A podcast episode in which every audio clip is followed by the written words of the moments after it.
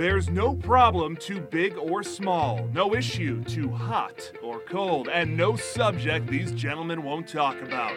Let's head into the lab to see what they're working to figure out today.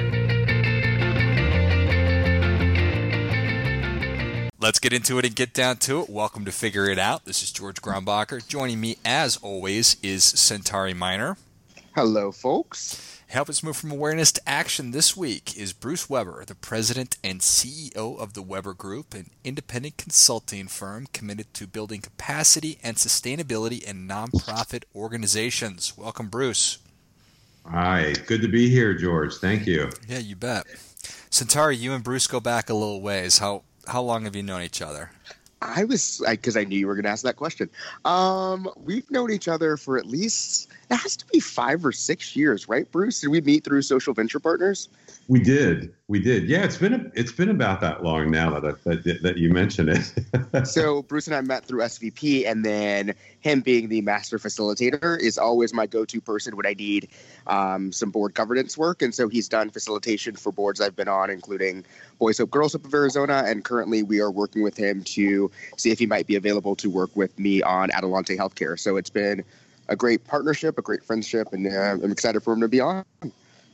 Yeah, I'm very, and I'm very excited to um, uh, to have known uh, Centauri, and and um, we run into each other many, many, many, many times in the strangest of situations, but they've it's always been um, a great experience to hang around.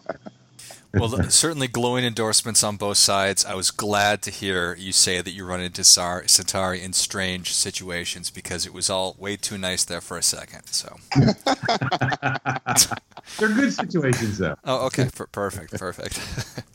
well, Excellent. So five years is a long time, and, and it sounds like you guys have, have done a lot of great work together. So I, I appreciate that. So, Bruce, tell us a little bit about your career path, um, how you found yourself running an organization that that is doing the kind of consulting work that you're doing. Well, um, so I, have always had an, an entrepreneurial spirit um, um, ever since I was young, and um, and with that, I began my career in technology out of college, um, and was fortunate to work for two major players in tech, HP um, and Microsoft. for me, it was really a, a unique experience because I started with HP when the PC business unit was just beginning, wow. and and uh, yeah, and we were we were building our first set of products. Um, the, the, you know IBM was the major player in the market, and we had no market share.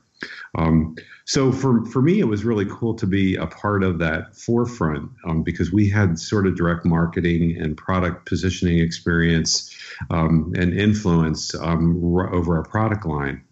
Um, and you know, starting off from scratch against a major player in the industry, uh, you learn really quickly how to become scrappy. But in our um, in our first three years, when we finished the third year, we were around fifteen million dollars in revenue with um, an average price point of around three thousand dollars. So that's a lot of stuff wow. that we were. Um, so then, then I um, from uh, from there I moved into retail channel management, kind of analogous to Best Buy, managing retail outlets around the country. Um, I started in metropolitan DC, where I grew up, and then um, eventually started working with um, national organizations, again like uh, the major uh, computer resellers, if you will. And then there was um, this other company called Microsoft uh, who at the time was just selling like um, like computer languages and stuff like that. And they said, "Well, you know, we'd love to have you come on board, and um, we have this new product called Windows." that we're talking about.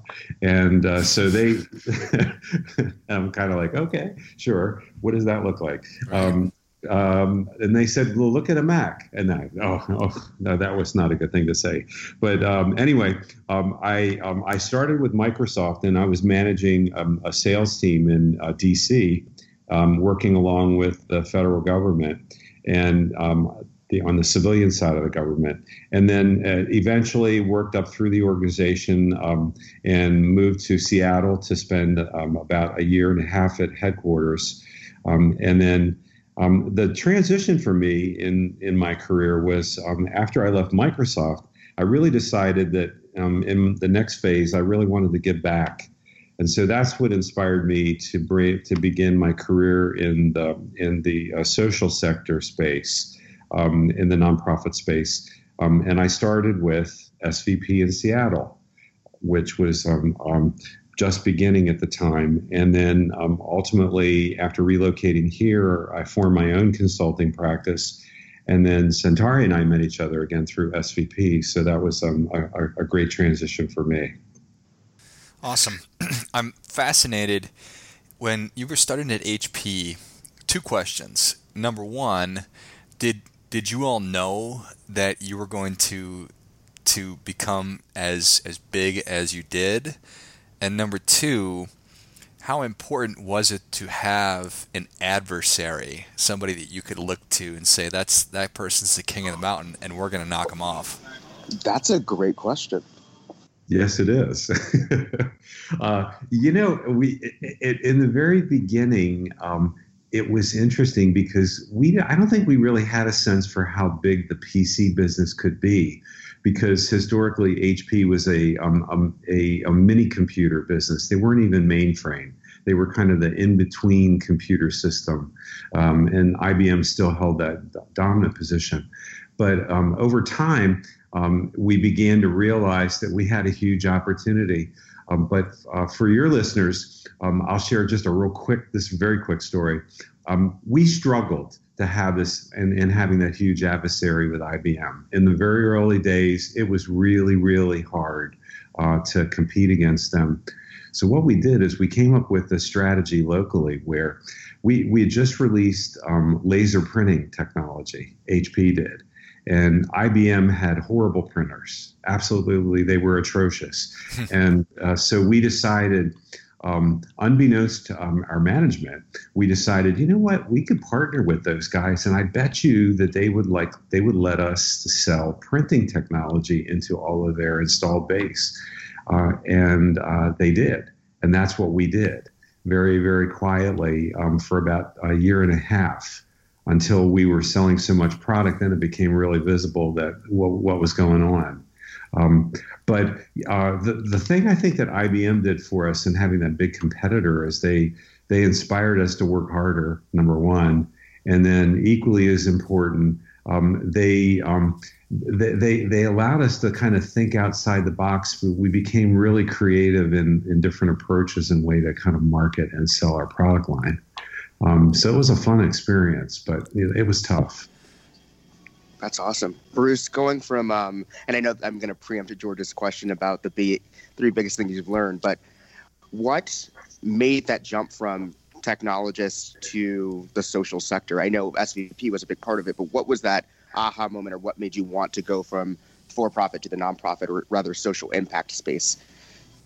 Well, and, so and if, if I could just ask one more question about your time at HP, and then then then, then we'll jump right there. Was the laser printing opportunity was was that essentially a, a Trojan horse that allowed you to get in and and start to take some of their business? Over time, yes. Okay, got it. Yes. nice. Sorry. Yeah. Um, uh, uh, they had, you know, as you might imagine, you know, they had probably four times as many people selling that we did, and uh, and uh, and it was very very difficult um, because of the federal contracting practice to, you know, kind of work around their procurement methodologies, and IBM had that down to a science, but but we did figure it out, and then yeah, and then eventually when we came out with with different technology. Um, IBM um, started losing to us. Got it. Thank you. You're welcome. So, um, so to Centauri's question? Please. Okay. So the inspiration for me, and I know this is going to sound maybe a little bit corny, but it was actually SVP. Um, because when I when I left Microsoft, um, uh, there were two guys, Paul Brainerd and Scott Oki, that actually were the founders of Social Venture Partners in Seattle, and um, and I was invited to attend um, a, a, little social, a mixer, to kind of learn more about what they were doing um, through another joint colleague. And uh, when, after I heard that, I thought, wow, that's really interesting taking a VC approach to um, uh, working with nonprofits. So um, I got involved with SVP. I was on the grant um, the grant making committee and and partner recruitment committees and whatnot. I did a little volunteer work and started serving it, and then I was invited to um, work um, in depth with one nonprofit organization. And what what when it really all started clicking for me is I just assumed that everybody in the nonprofit world had the same like access to technology and the same business experience and everything that I did in the you know in working for Microsoft. And when I discovered the disparity, I thought, wow, okay, so this is an opportunity for me to bring something to them that they don't usually have access to. And so that was really, I think, the, the impetus for me to make that jump and to focus on um, uh, on you know organizations that may or may not have had the opportunity to explore approaches to their business, if you will.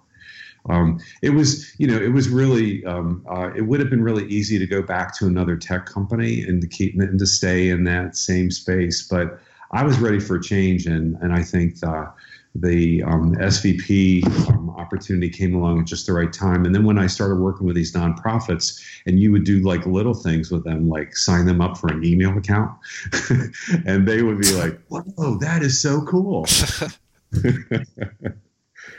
nice. And approximately how, how how many years ago was it that that that, that you made the made the switch?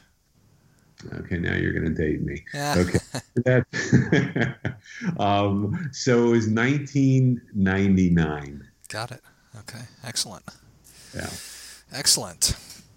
so, a good body of work in nonprofit. So, one of the questions that, that we love asking are what are the three biggest things that you've learned over the past three years? And that can be what you've learned over the past three days or, or the last year or, or obviously the last three years. Okay, perfect, perfect. Well, um, I think that the first for me is uh, persistence pays off. Um, you know, at first glance, very often you see a whole bunch of things and they seem insurmountable. But if you kind of stick with it, um, you, things surface that you never dreamed about. Um, and they, they change, um, you know, when you least expect them to do, too. Um, you know, I um, I work with in my work I, I work with a lot of different clients, and uh, so I come across all sorts of things. And I think the um, the ones that are really really successful just don't give up. Um, they continue to figure out that approach, um, whatever it may be, that's going to enable them to be more successful in in working towards their mission. So I think um, persistence paying off is like would be my first. I think the second is um, very often the the solution is right before your eyes. Um, again, uh, the I, I, work with all sorts of and sizes of organizations, and um, and I'm I'm part time consultant and part time counselor therapist. uh, uh, and there have been uh, there have been times where I've actually looked at a client and and asked them would it would it be more comfortable or, or helpful for you if I just listened and, you know, a lot of times they say, yeah, because they don't really have anybody that they could talk to or, or confide in. Um, uh, and uh, and and when you're looking at like a challenge, uh, sometimes it just takes somebody else, another set of eyes or another set of ears, just to open you up uh, to what that um, opportunity might be and how you can work around that. Um, so uh, that would be my second, and I guess my third um, is just consistent follow up, follow up, follow up, follow up.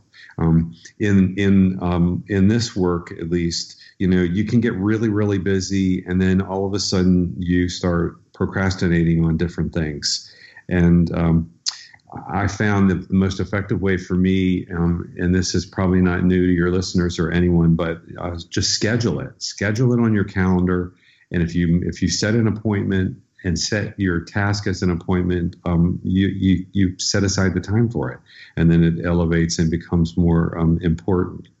Um, trying to balance that, you know, busyness versus getting the meaningful things done you know, is is always a challenge. But for me, um, I, have just learned, um, especially as I've gotten bigger and my practice has grown, that I have just got to jump on it, and I've got to jump on it as soon as I can, and then stick with it until I get it done. Thank you for sharing that, Bruce. And I think it's great that you added the piece about listening. So many nonprofit and social impact leaders just need someone to ping ideas off of or to just be sympathetic to what's going on in their organization. So thanks for that. Um, I think for most of our listeners, the idea of being a nonprofit consultant is kind of like it's not something they encounter every day. So can you talk about your scope of work and then why that's important to these nonprofits?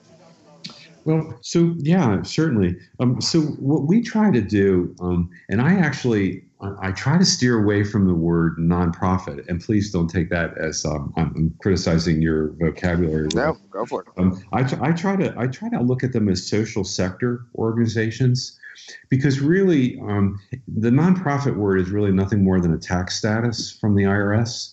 So um, w- when you think about what these organizations do, they do things that have a social benefit to um, the world that we live in. And so what what I try to do um, in my firm um, is assist them in realizing you know the potential that they truly have as an organization, um, and then help them not only get there um, and become sustainable, but do it through a transformational way of executing against whatever their plan is or their strategy is. So doing something that has like true um, um, meaning that they can get some teeth behind it. And um, you know, we we um, I, I say we, my partner and I, and and I have several um, colleagues that I um, that I work with on a fairly regular basis. Um, we we try to help um, organizations operate at their highest level.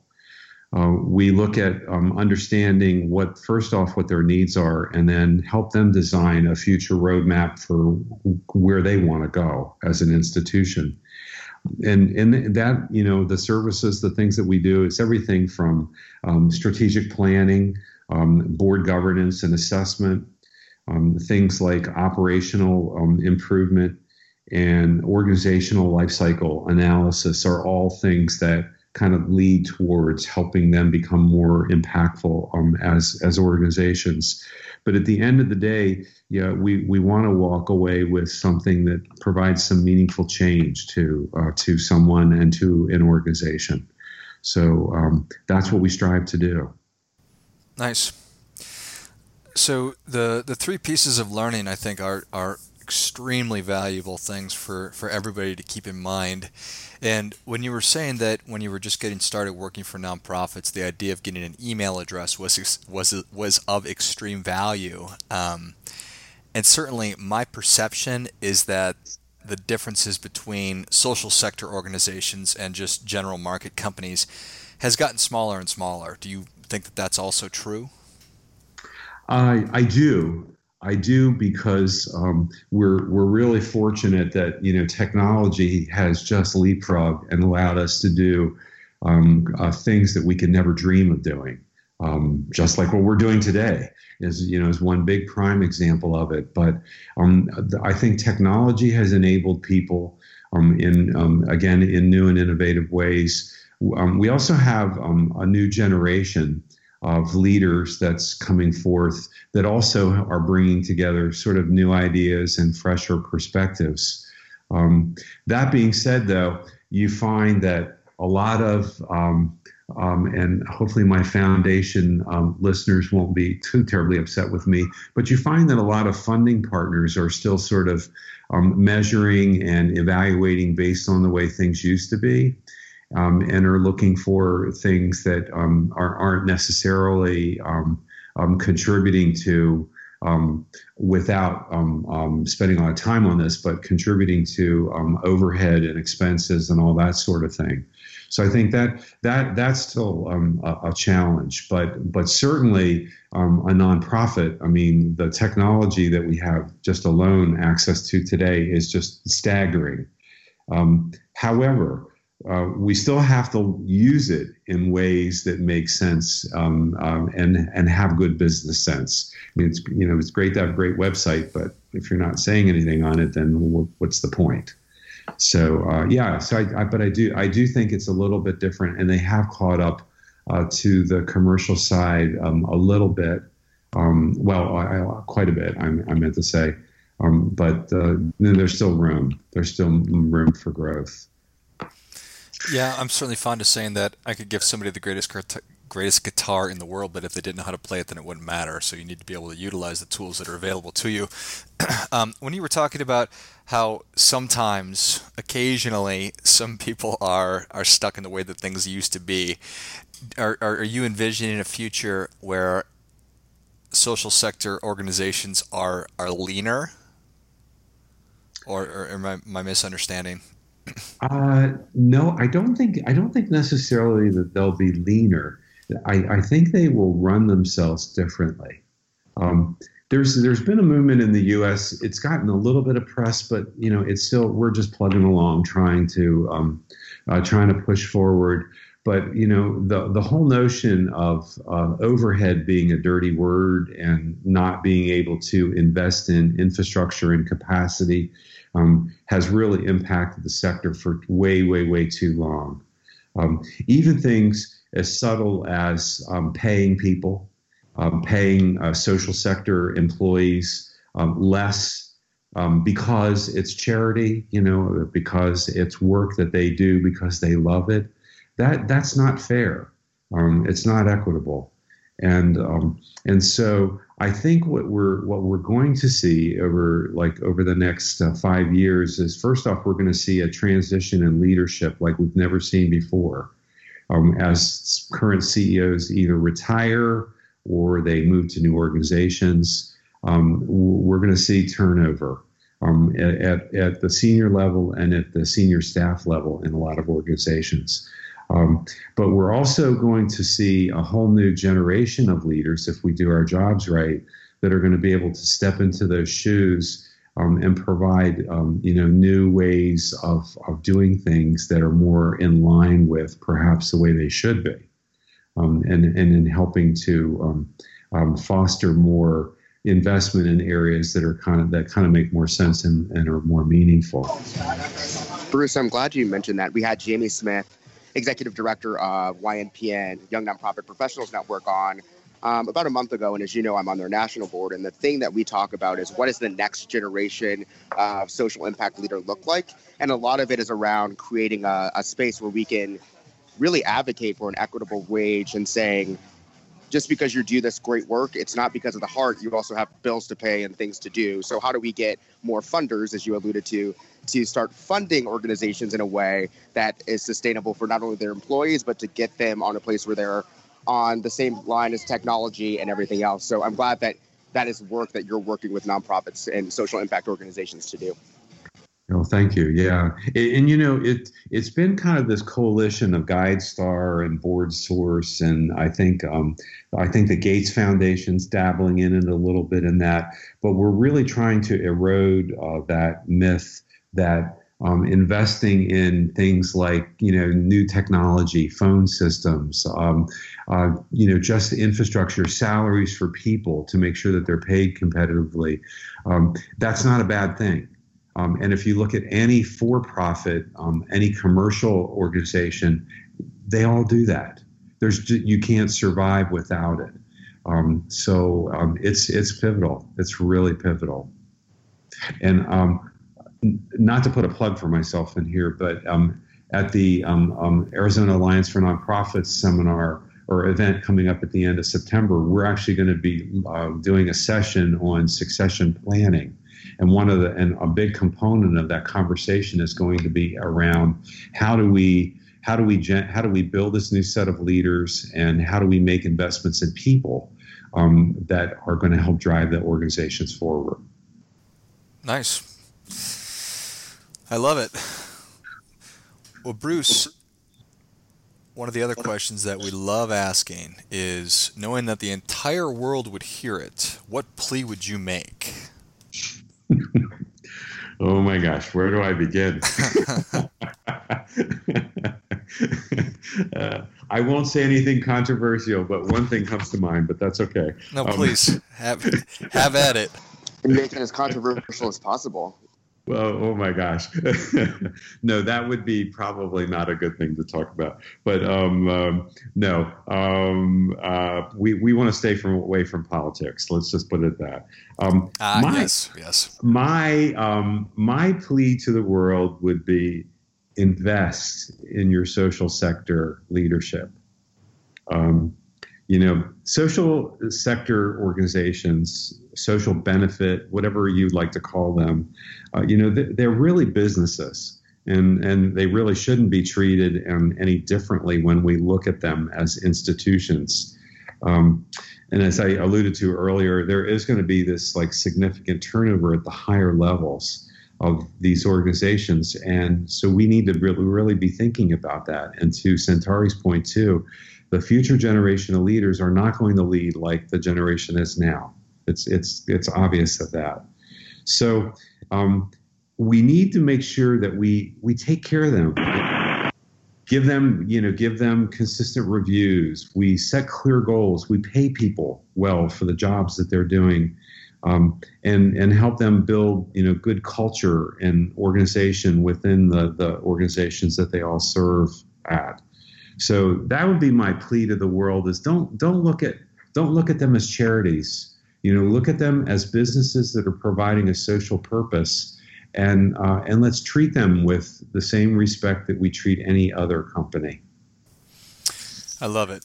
I appreciate that, and I think that there's a ton of wisdom in it. So, well, Bruce, I'm interested in learning how people can learn more about you and engage with your organization, but I also want your advice on how people are listening, how they can actually follow through on what you just asked. How how can they invest and get involved with with nonprofit or social sector leadership? Well, if um, so, if you're serving on a board, um, you know, I encourage you to uh, to bring it up to your board uh, leadership, your chair or the executive committee or whatever, and find out about what is our process for reviewing.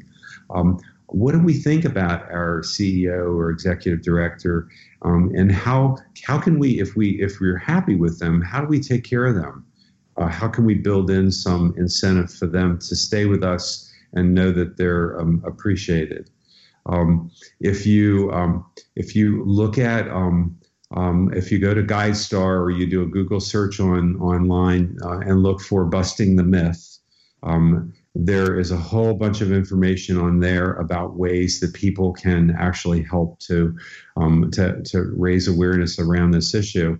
Um, and also, boardsource.org um, also has a section on their site um, uh, about um, this whole issue, this challenge that we're going to be facing in terms of, of social sector leadership over time. So if you're um, if you're listening, I encourage you to do that. Um, if you know people that serve on boards um, of nonprofit organizations and you're in casual conversation, just ask them. So, you know, how do you guys take care of your CEO? Or how do you, you know, I mean, how do you plan together and what kind of a relationship do you have and all of those things? I think those things are really, would be really helpful in, in, um, in helping move the cause forward. Um, as far as reaching me, um, my um, my website address is webergroupaz.com, and um, my contact information is up there. Um, um, there's um, a whole plethora of information about our the things that we offer, and also some great resources. There's some new ones actually going up later this week, so we'll be adding to that that pool. and I'm happy to have anybody reach out for any reason whatsoever, and um, I, and I will certainly follow up with you. Anything that I can do to help them. Excellent. Centauri, what have we forgotten to talk about? I think we're all good. Bruce and I can geek out on this stuff for hours. So, for the purposes of this podcast, thank you, Bruce. Oh, you're welcome. Well, th- thank you to both of you too for for inviting me. It's been a real pleasure. Excellent, Bruce. We we appreciate it and. Thanks always for listening. Uh, please do subscribe to the show, share this show with a friend who you think would appreciate it. Go to webergroupaz.com and check out all of Bruce's great stuff. And we will also link to the resources from BoardSource and GuideStar that he referenced. And as always, keep questioning because the struggle is